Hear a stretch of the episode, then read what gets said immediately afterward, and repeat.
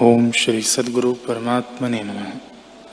श्री वशिष्ठ जी बोले, हे राम जी, जिस पुरुष को मन रूपी खेत में अनुभव रूपी फल देखना हो, वह इच्छा रूपी कंटकों और वृक्षों को अनिच्छा रूपी फड़वे से काटे और संतोष रूपी बीज को बोवे तो खेत भी अच्छा फलेगा।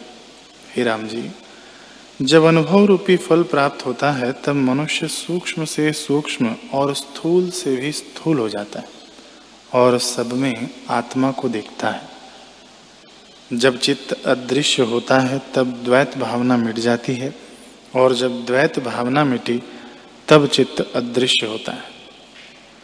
उस चित्त को जो उपशम का सुख होता है, वह वाणी से कहा नहीं जा सकता। उसका नाम निर्वाण पद है। जब मनुष्य ईश्वर की भक्ति करता है और दिन रात चिरकाल तक भक्ति करता रहता है, तब ईश्वर प्रसन्न होते हैं और निर्वाण पद की प्राप्ति होती है। हे राम जी वह ईश्वर दूर नहीं। उसमें भेद भी कुछ नहीं और वह दुर्लभ भी नहीं। क्योंकि वह अनुभव स्वरूप ज्योति और परम बोध स्वरूप है। सब जिसके वश है, जो सब है और जिससे सब है, उस सर्वात्मा को मेरा नमस्कार है। सब कोई उसी को पूजते हैं।